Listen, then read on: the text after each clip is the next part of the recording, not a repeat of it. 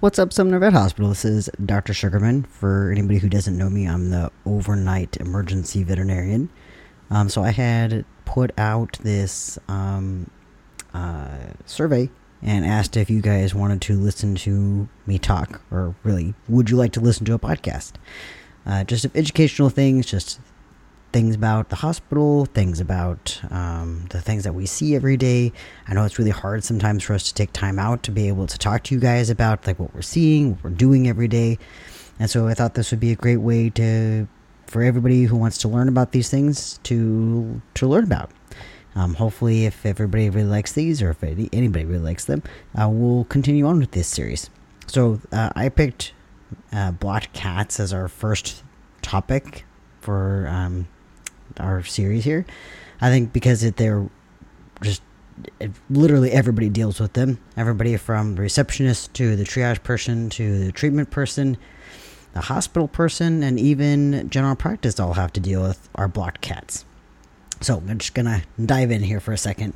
So the when we think about blocked cats, there's lots of different names for them. So some people call them FLUTD, so feline lower urinary tract disease. Some people call it FIC, um, feline idiopathic cystitis. Uh, you'll hear called Pandora syndrome. There's lots of different names where we'll kind of get into that in here in just a little bit.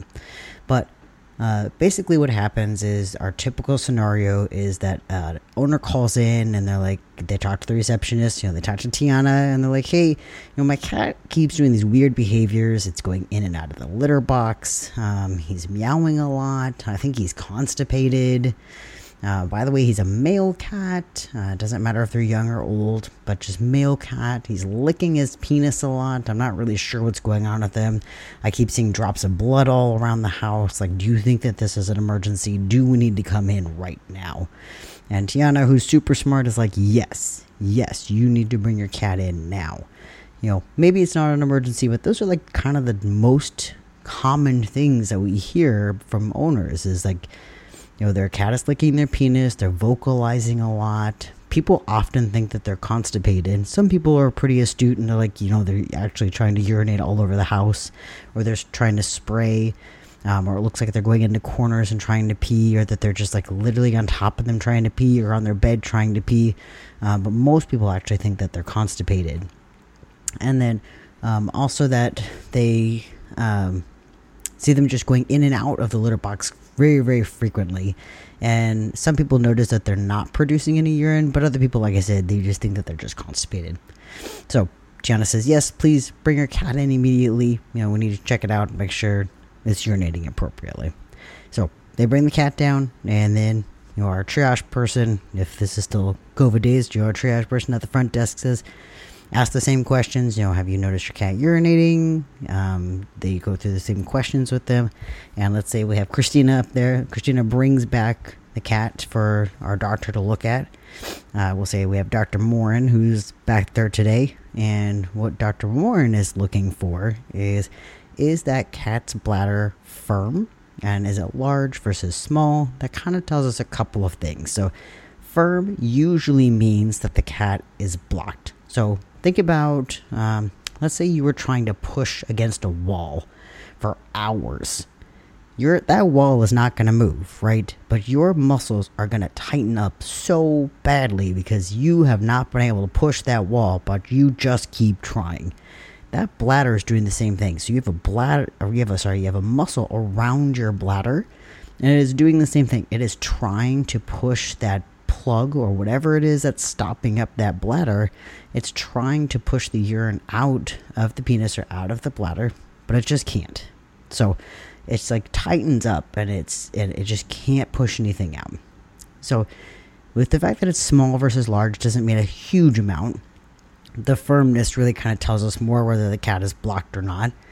A large bladder can tell us that it's been going on for a longer period of time, versus a smaller bladder is probably a shorter period of time, or at least that it was fully blocked for a shorter period of time. A larger bladder, um, those cats usually tend to be sicker than our smaller blocked cats, or smaller bladder blocked cats, because again, it's probably been going on for longer, but that's not like a definite thing. Um, the other big thing too is sometimes you'll have a large bladder and it's not firm. Sometimes that means that the cat had a partial urinary blockage, meaning that it can get a little bit of urine out, but not its whole stream out. Not all cats who have a large bladder have a blockage. You can have cats who have a problem with their nerve of the of the muscle of that bladder, or you might have a cat that got hit by a car, so it has damage to the muscle of the bladder. Um, or you might have a cat that's just been literally in a a box for 12 hours and hasn't been able to pee, right? So, not all of them are going to be a blocked cat, but the firmness is usually a really good giveaway for us that it was a blocked cat. So, Dr. Moran's like, okay, perfect. We've got a blocked cat. You know, get the temperature, get its weight, get all of its normal vitals. Christina goes off to do all of that. And Dr. Moran goes to talk to the client. So, typically, we're calling the client and going over all of the reasons why they might become blocked. This is usually the part that you guys don't really hear about. We're not really usually talking about it in the room with you. We're not talking about it on the phone with you, you know, so you guys are usually doing all of that background stuff while and getting stuff prepared while we're talking to the client. So, I'm just going to kind of take you through what I'm usually talking to the client about for all of their blocked cats. So, there's multiple reasons why a cat blocks. So, the two most common reasons why they block is usually due to crystals or idiopathic. So, crystals, first of all, is usually from the diet. It's not necessarily because they're feeding a bad diet. Like, you know, you could buy a really expensive bag of food, and it's just the way that the cat responds or reacts to that diet. And what happens is that cat starts to make crystals because their pH of their blood or urine becomes too basic. By basic, I mean like basic and acidic. So if you think of like really basic is things like ammonia, versus acidic is things like, you know, like acid that burns your skin type thing. So their urine becomes too basic and they tend to make a, a crystal called struvite crystals. If their urine is too acidic, it tends to make calcium oxalate crystals. But for cats, it typically is going to be a struvite crystal. So they make these struvite crystals, and all of these crystals start to bunch up and make these little balls, which go into the urethra. So real quick anatomy. You have your your bloodstream that gets filtered into your kidneys. The kidneys get filtered down into the ureters. The ureters go into the bladder, and the bladder goes into the urethra. The urethra goes into the penis. Urine goes out to the world. Right? So, all of those crystals form this little ball and they get stuck in the urethra on their way to the penis and sometimes into the penis and then the cat can't can't urinate around them. But um, so usually, like I said, it's usually the diet. Uh, sometimes it's from a diet change, or sometimes it can be a multiple of other things that can create these crystals. You know, it's just kind of like the perfect storm that creates them. Sometimes the cat's been on this diet for, you know, for years and years and years, and some other things help to create these crystals. It could be a lot of different things, but but the one thing we know is we have to change that diet if that's the case. So the other thing that's normally a cause of this is called idiopathic. So this is the one that we typically called FIC or feline idiopathic cystitis. We don't know. That's what idiopathic means. We don't know. It just happens. So that can be due to a stressful event. That could be due to um, cat gaining a lot of weight. It could be due to who knows. They, we just don't know. There's just a multitude of things that could could have happened that just caused that. The that, those are the hard ones because we just it's hard to manage those. You know, if it's from crystals, it's a little bit easier because we know we have a diet change that we have to to implement. Versus idiopathic, if you don't know what the cause is, it's much harder to fix, right? So the other things are not as common of things, but do occur. So you can have stones. So cats can get urinary stones that can cause a blockage. Or you can have a urinary tract infection. Again, not as common of one. Um, a lot of times those happen because it already had a urinary blockage, and uh, you know it was due to like the handling of the urinary catheter or um, due to some system that a, different veterinarian put in, or who knows what. It's usually from like just a reoccurrence of something. But but they can have a urinary tract infection that does lead to a blockage as well. And then the very last one is from strictures. You can think of that as kind of like scar tissue inside the penis or inside the urethra. Uh, again, that typically occurs because of like a prior urinary catheter or even stones that have been there. Like there has to have been something that created that scar tissue to have formed. But again, still not as common, but it potentially can happen. So we've talked about all those things. Like these are all the things that could potentially cause that. You know, we would need to. The next step is like we need to unblock the cat. So what we typically do is we talk to them about like hospitalizing the cat. We want to hospitalize them for 48 hours. We put in a urinary catheter and then we want to put them in put them on IV fluids for that 48 hours as well. So the problem with why we need to put them on IV fluids is when all of that urine is in the bladder, it is backing up from the bladder into the ureters, into the kidney, and into the bloodstream.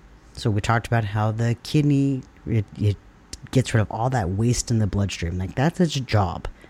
If I can't do that, all of that waste black backs up in the bloodstream. So their kidney levels go up, their potassium goes up, and we'll talk about that in just a second. Why that's really important. Um, but all of those, all that waste is just backed up into their bloodstream, and we need to get all of that out. Plus, we need to flush out all of that stuff from the bladder. We want to make sure that the urethra is able to relax so that all of those crystals or or red blood cells or white blood cells or whatever it is is in there can come out as well. So we want to hospitalize them for that 48 hour time period. Our second option is you can do what we call treat and treat. So that means that we unblock the cat, we give them as many medications to try to help give them as much success as possible, and then we send them home. It is not a great option. Unfortunately, a very, very large percentage of them will reblock. So we don't like to do that option if we don't have to, um, because we know the chances of them reblocking are so high. And then the last option, you know, is unfortunately putting them to sleep. And and we don't like doing that.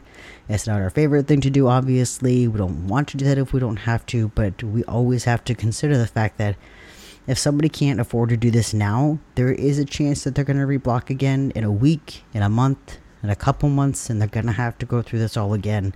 And if they can't afford to do it again, you know, then we're going to be right back to where they were.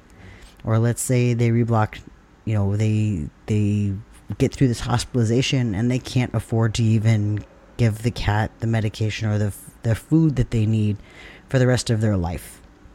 They're going to be back in the same position again. So, unfortunately, even though these are young cats a lot of times that we're having to euthanize, unfortunately, sometimes it's for their own good.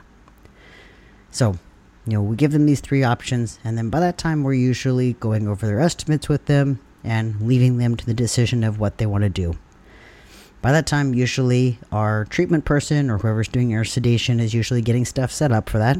Um, I don't usually talk about like what kind of sedation to use because every doctor is different and it's up to them as to what they want to use. Um, there's no right or wrong as to which medications they want to use. But the big things for the technicians are um, when you are getting everything set up for your doctors, is to also make sure you're getting set up for your ECG. So, this is super important because the fact that when you put your cat on the ECG, that gives us a lot of very important information. Even if you draw blood on your cat and you put your catheter in beforehand, which you should, but like you know lots of cats are very painful they're very fractious and sometimes you just can't and you have to sedate them first in order to get their blood. But let's say even if i got their blood work and i was able to see their kidney values are through the roof their potassium is through the roof that doesn't actually tell me what the potassium is doing. So what potassium typically does it does lots of different things but on the heart specifically it causes an arrhythmia or it causes a disturbance in the rhythm of the heart. So the rhythm of the heart is not is not in the correct rhythm. What that does is it causes almost like a heart attack for the cat. So when we put these cats on the ECG, that tells me what the potassium is doing to the heart.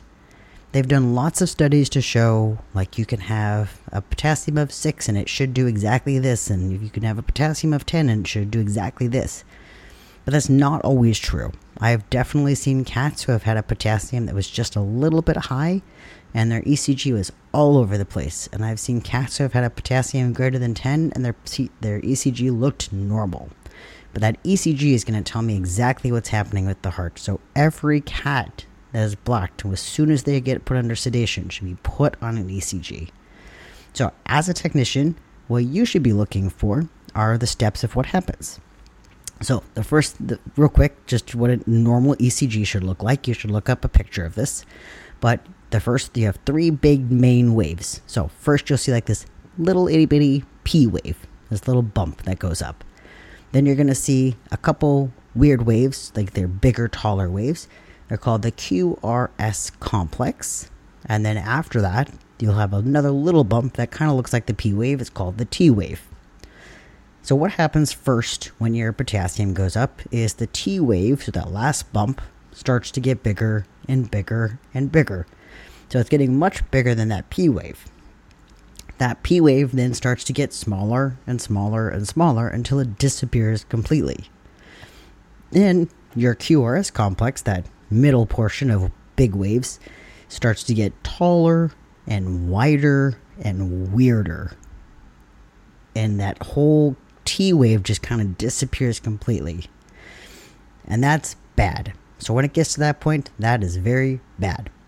So when I see these changes on the ECG, that tells me what I need to do for the cat in order to be able to make sure that cat lives through what's going on. So, when I see those changes, that tells me I need to do a couple of things. One, we're giving usually um, dextrose. So, dextrose is glucose. What it does is it actually drives potassium into the cell. There's these special pumps on the cell that tells the potassium to go into the cell.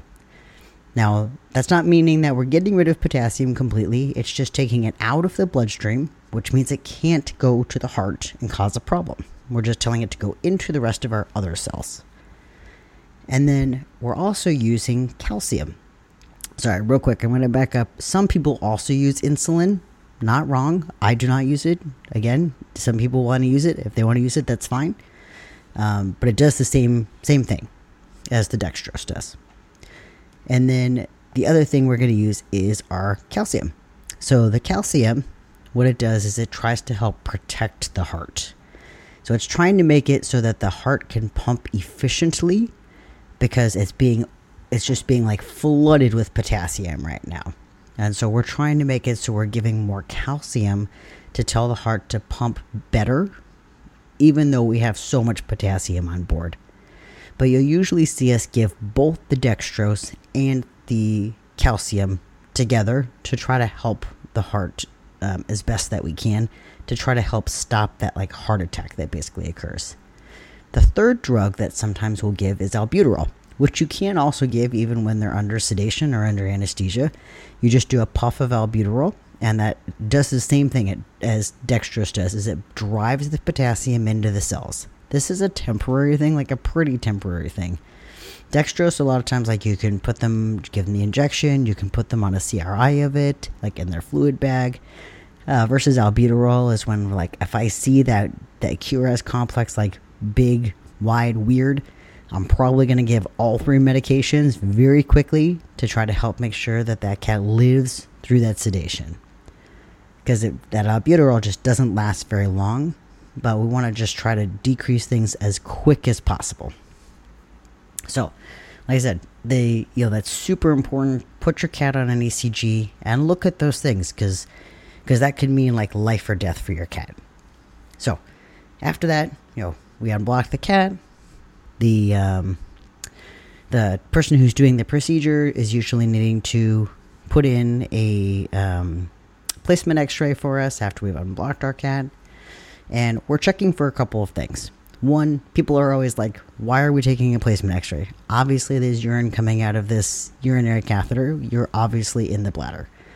So, we're doing this for a couple of reasons. One, you could have something called a uroabdomen.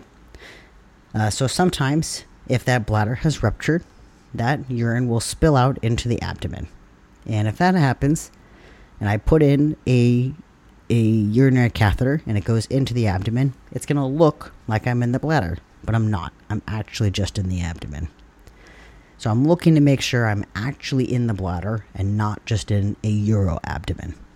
The other thing I'm doing is I'm looking for stones because I don't know if I've hit a stone when I've put that urinary catheter in. All I've noticed I've I've hit something gritty or I've hit something that just stopped me and I was able to push it into the bladder.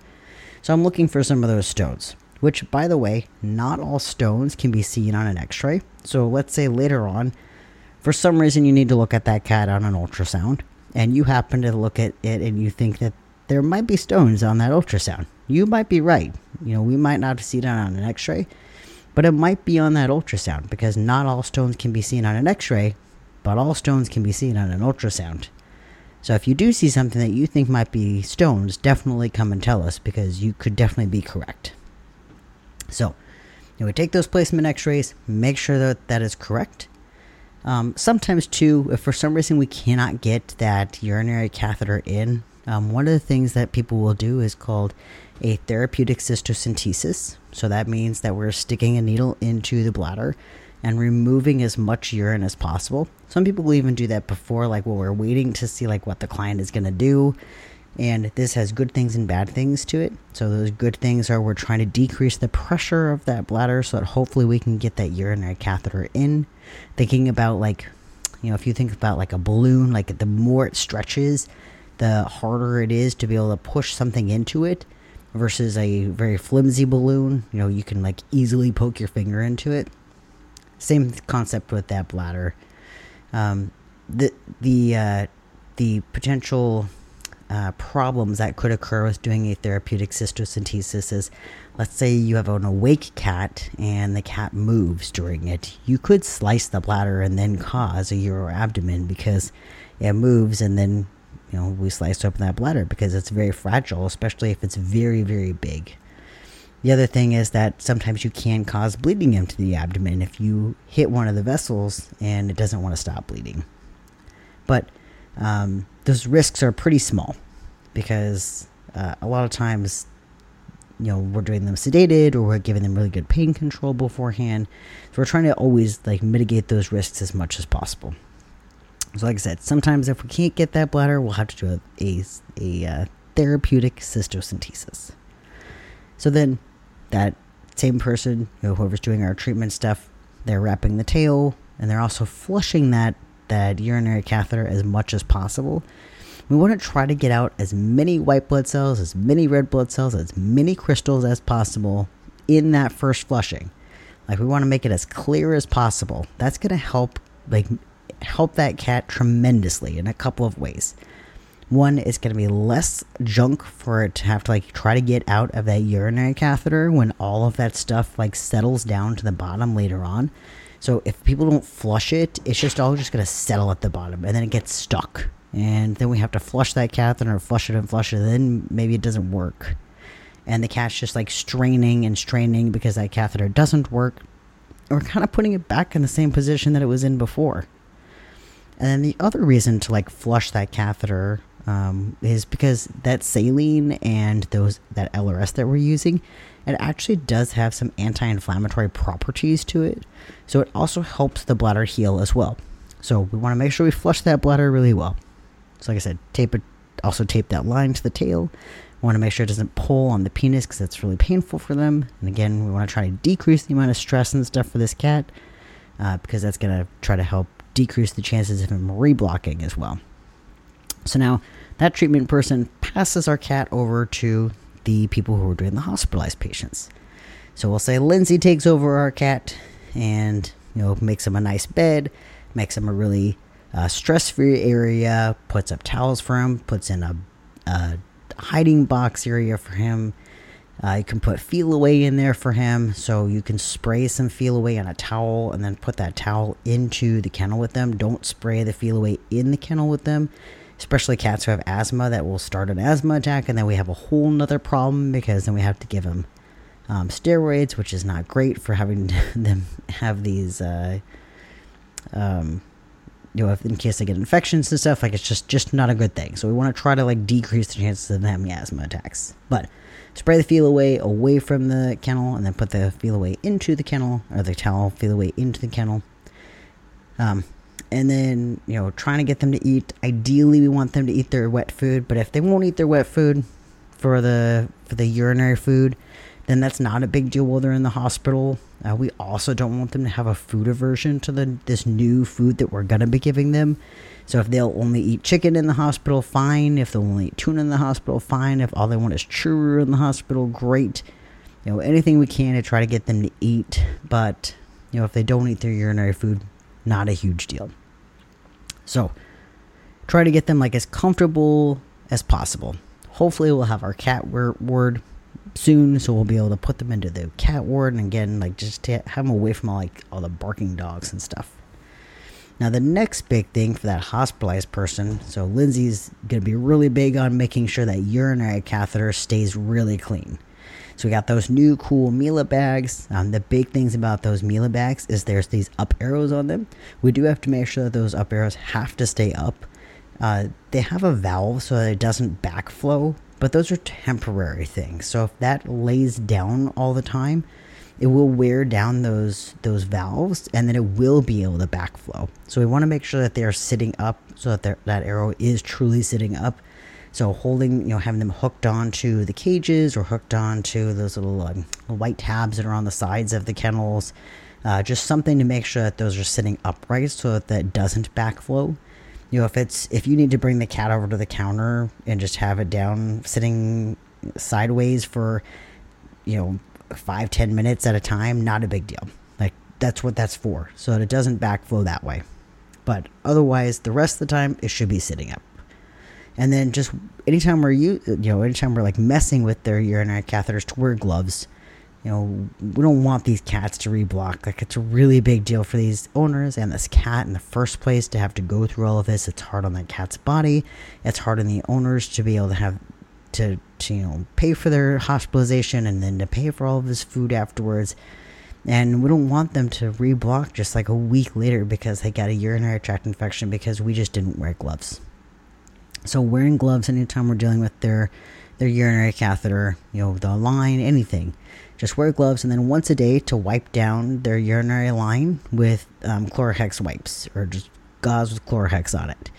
Uh, just anywhere from their catheter, just like the, just literally right around the prepuce all the way down their line um, and especially down by their prepuce because think about like where that's sitting. You know, there's no way for us to get it away from their butt. It's like literally sitting next next to their butt, right? So that we want to try to keep it as clean as possible, and that's the best way we can keep it clean. You know, if it's not coming from the bacteria from our hands, and it's coming from the bacteria from their butt. Uh, but that's the best way that we can try to help decrease the chances of them reblocking. So wiping everything down just like once a day, making sure everything stays as clean as possible. And then um, recording just like if the cat's urinating around that urinary catheter will help us as well. Because if we start seeing that, you know, that's decreasing their amount that they're producing, then we're going to start worrying and we're going to increase the amount of fluids that they're getting and we're going to start um, worrying that the cat is too dehydrated. And um, so just like marking down if they're urinating around the urinary catheter, uh, or we're going to start flushing into that urinary catheter when really don't need to. And as we're flushing in, that's also not great for that cat because we could be flushing bacteria back into that that uh, bladder and then introducing a urinary tract infection. So, you know, just keeping really good notes about them as well. All right, and then blood work. You know, so we had talked before about the potassium being really high most of the time within 24 hours the potassium does go back down to normal. Like I can only think of a handful of cats that potassium didn't come back down to normal, and those cats didn't make it. But the other big thing we worry about is their um, creatinine and BUN. Those are their kidney levels. We call that azotemia when their creatinine and BUN have, are elevated, and that does ha- aft- sorry often occur because we talked about how that urine backs up from the bladder into the ureters, into the kidney, into the bloodstream. So all of that that kidney stuff that should be filtered is not being filtered. So those kidney markers, the BUN and the creatinine, do increase. And so a lot of times we're trying to flush those, you know, flush those markers down by giving them large amounts of fluids. So we're rechecking their blood work uh, usually once a day until those values are normal again there are some cats, unfortunately, that are not going to be going back down to normal. And, uh, you know, sometimes that's because those cats weren't normal in the first place. We're just never going to know. So, you know, when we talk about these blocked cats, most of them are young cats, usually one, two, three years old. But some of these cats are like seven, eight. I've had an 18 year old cat that blocked before. So it doesn't mean necessarily like it's going to be a young cat. It could be any age cat that's going to potentially block. You know, we also think about cats who who are drinking water constantly that shouldn't become blocked. I have a cat who has a heart problem. He drinks water constantly. He gets wet food constantly. You would think that he wouldn't be able to block, but he definitely has created crystals, and you would think that that couldn't happen. You know, I've had cats who have had kidney failure before who they've become blocked, and you'd think that they're drinking water constantly. There's no way they could become blocked, but, you know, it's happened before. So, you know, it, it can be any age, unfortunately. Um, but we're checking their kidney values, you know, once a day just to make sure that they are coming back down to normal. And after that 48 hours, sometimes 36 hours, like if everything went well, their kidney values were, were normal in the beginning, their blood work, or sorry, their potassium was normal in the beginning, their their urine looked fantastic in the beginning, then sometimes those cats will just pull the urinary catheter after 36 hours. But most cats were pulling their urinary catheter after 48 hours. So the reason why is because they've done lots of statistics on papers and tried to figure out like what is the optimal time of like when will the cat be less likely to reblock, but also not as likely to get a urinary tract infection by leaving the catheter in too long. So 48 hours was kind of like the magic time zone of like this is when we should be able to pull the urinary catheter and not get a urinary tract infection and is less likely to reblock. So that's why we stick with 48 hours. So 48 hours, we remove the urinary catheter, and then hopefully the ur- the cat urinates. And as soon as it urinates, it's able to go home. If it unfortunately does not urinate, we're constantly checking it. We're giving them more medication to try to help you know keep them calm, trying to get them to uh, get their pain under control. We're trying to put them in quiet rooms. Like we're trying to do everything possible to try to get them to urinate. And unfortunately, if they don't, that means we have to put another urinary catheter back in. And sometimes we give them another 24 hours and see how they do. And if they do okay, you know, then we'll pull that urinary catheter. At that time, we're also checking for like a urinary tract infection to make sure we didn't get a urinary tract infection while we were in the hospital, and maybe that was the cause of it, because you never know. And then, if the, like I said, if the cat urinates, great, send them home.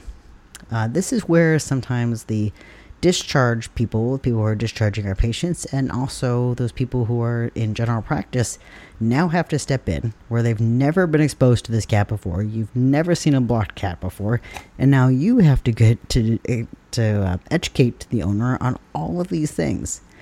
So, usually we have our discharge that we type up. You know, it talks about all of these things, but but here's kind of like the gist of what we we usually talk to people about. Um, what we want them to know about things at home. So we send them home with their food. Uh, with their food, they need to be on that food only, like literally nothing else. So we talked about how that food can cause those crystals. So what this food does that we are sending them home with is it's a special veterinary diet and it changes the pH of their urine. So that, that way they cannot create the crystals. It makes the pH of their urine neutral so they cannot create those struvite crystals and they cannot create the calcium oxalate crystals. It is very neutral. But that means that they cannot get anything else. No cat grass, no treats, no human food, no other cat's food, no dog food, nothing else. Because everything else will change the pH of that cat's urine.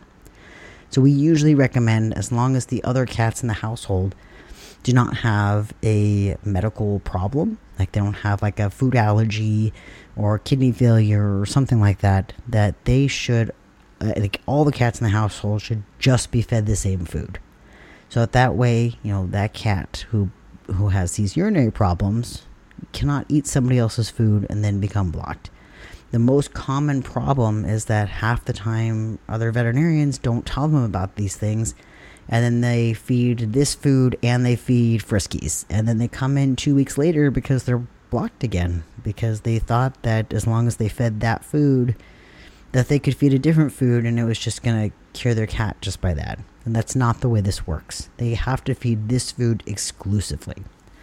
The other most common problem I see is that they've run out of that food, of the prescription food, and so they go into places like, you know, boutique um, pet shops, and they say, I had my cat on this urinary food. Do you have something like it? Because I want to feed my cat some better quality food that doesn't have any fillers. And they're like, oh, yes, of course. You know, we have this this bougie food that you can feed your cat, and it says urinary on it, and you should feed them this. And then we're back to the same problem. You know, it is, doesn't do the same thing. Yes, it has in there things that are good for bladder health. Like a lot of times, it will have on there for, um, you know, it'll have like cranberry extract and like things that are good for bladder health. Yes, absolutely. But it doesn't actually fix the problem of crystals by making it a neutral pH food. It's still going to cost those crystals, and we're going to be back in the same boat. I have had one food that has helped with crystals that's been just food for cats. Um, it, ha- it has a lot of moisture to it, so it has helped with it. But even then, I rarely tell people to use that. I tell them exclusively to use the, you know, the diets that are good for, for um, the prescription diets. So there's three types of prescription diets. So if they find that one of those prescription diets, the one we usually send home with, doesn't work, there's two other kinds that they can try. Or let's say we usually send home the Royal Canin urinary SO. If that's too expensive for them, try a different one. So there's the urinary SO, the, the Royal Canin urinary SO. There's Hills or Science Diet CD, which they have multiple different ones. Like they have also have ones that are really good for weight management.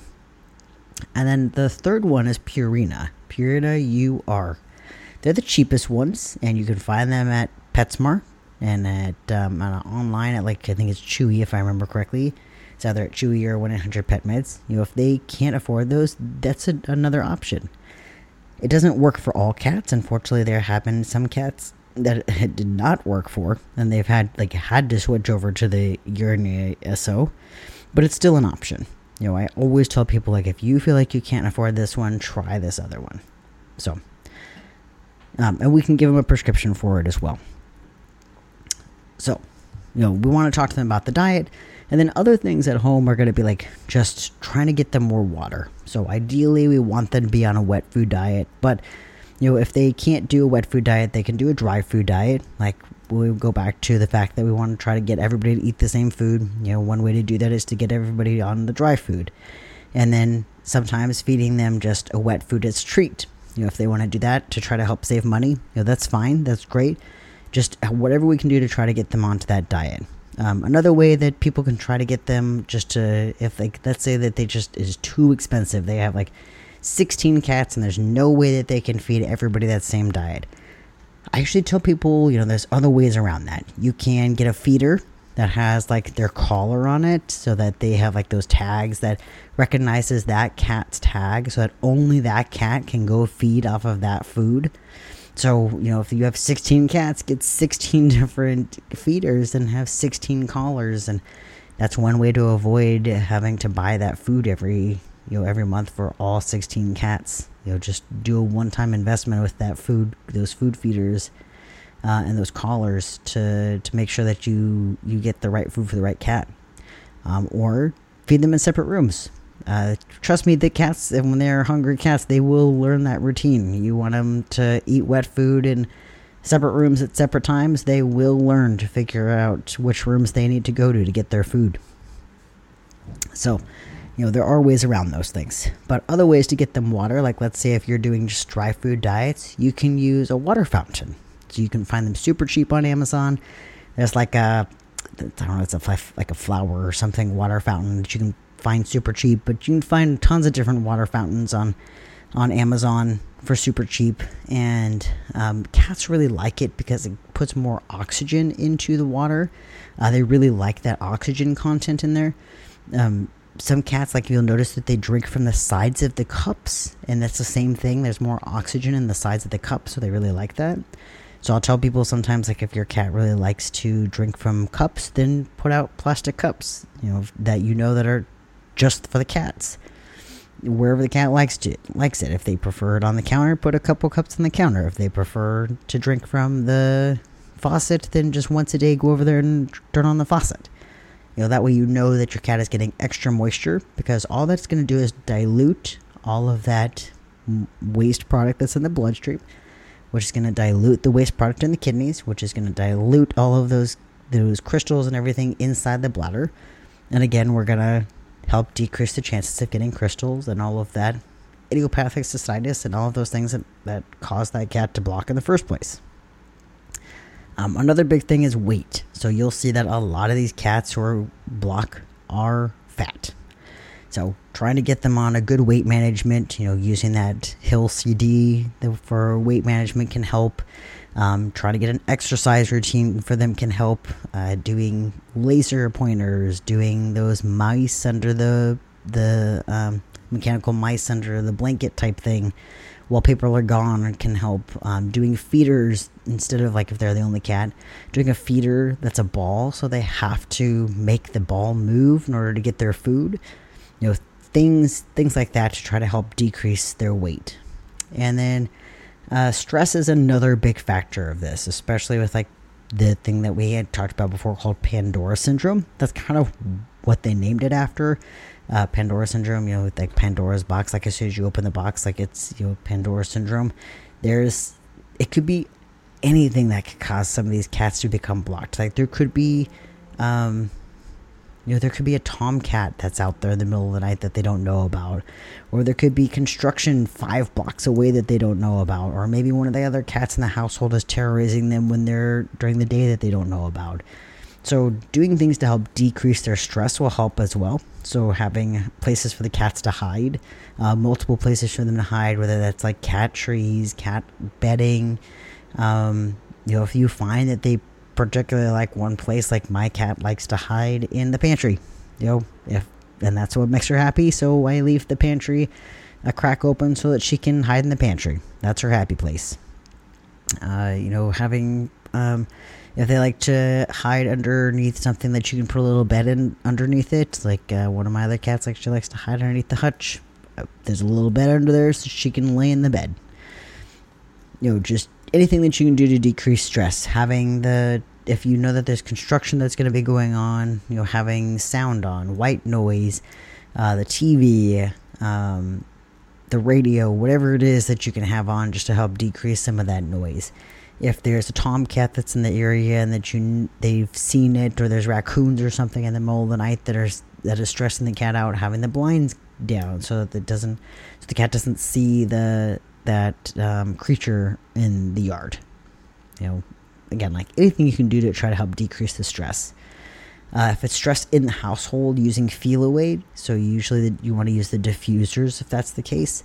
So that means you need to like plug them into every room that that cat's in though. So if the cat is if you, if your cats are allowed to go into any single room, that means that every room needs to have a diffuser in it and they have to get changed once a month. So you need to make sure that you talk to the clients about like it's got to be plugged into every room and changed once a month in order for it to actually be of use. Um, yeah. So, I mean, like a lot of this is just like, you know, talking to owners about uh, just how to manage these things at home.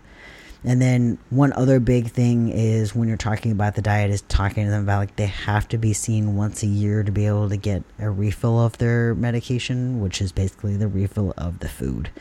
You know, we don't want the cats to become reblocked again. So like a lot of times people forget, you know, it, it happens all the time, obviously. You know they'll they'll forget about it. So they'll say you'll oh i forgot. I just need another refill. So they'll get another refill. And usually the person who's doing the refills will say you know look you have we're to give you another refill but you need to schedule an appointment and you know you have to have your your appointment before we'll give you another refill um, so just remind them like they're gonna need to get a, another appointment before they can have another refill and that's usually good for a year after that and then a lot of times they'll talk to them about like management and stuff as well. Like the doctor will talk to them about management stuff.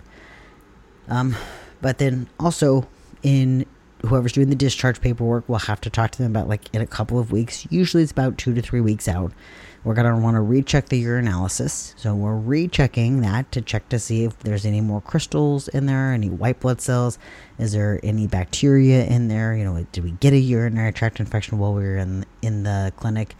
And so the people who were doing the general practice, you know, they're going to re-talk about all of those things that the people who were doing the discharges just went over.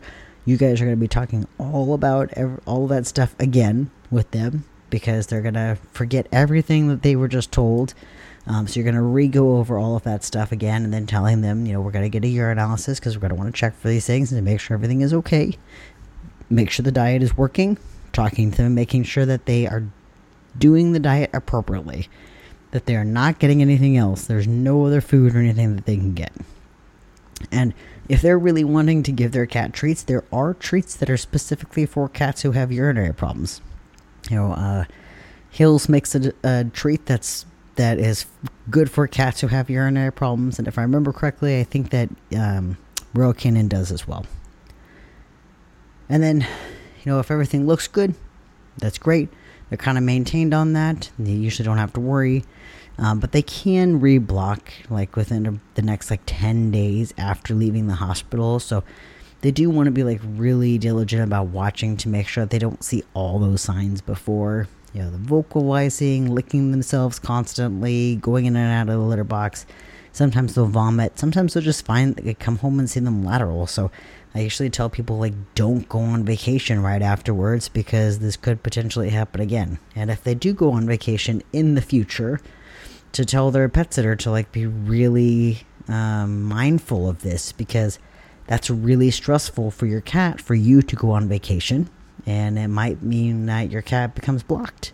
So your pet sitter has to like really monitor to make sure like your cat is urinating and that they know that that cat specifically is urinating.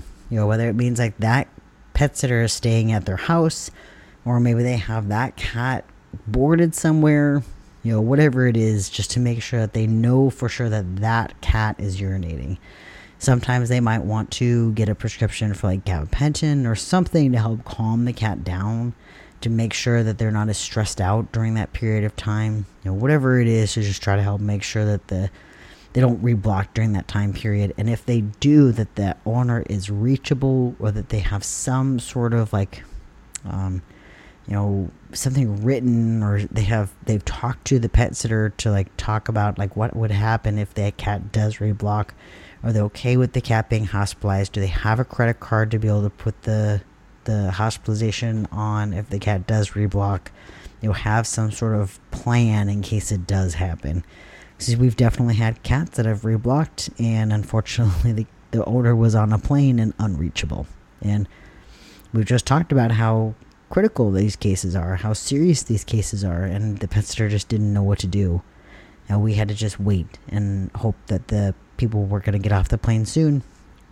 And they were on a, I think it was like an eight hour plane ride. So, you know, trying to, trying to just talk to them about these things beforehand so that they have a plan in place.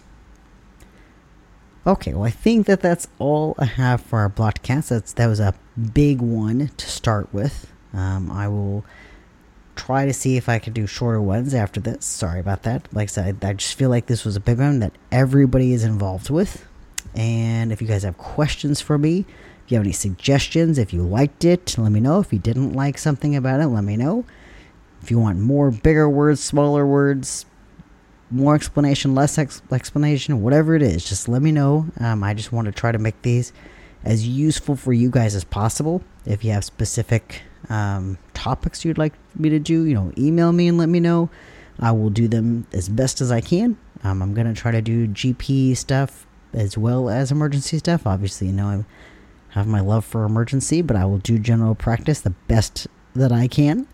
Um, and, you know, if you, hopefully, like I said, if you guys like this, I will do very many more of them. If you don't like them, I won't be offended. Um, just let me know. Thanks, guys.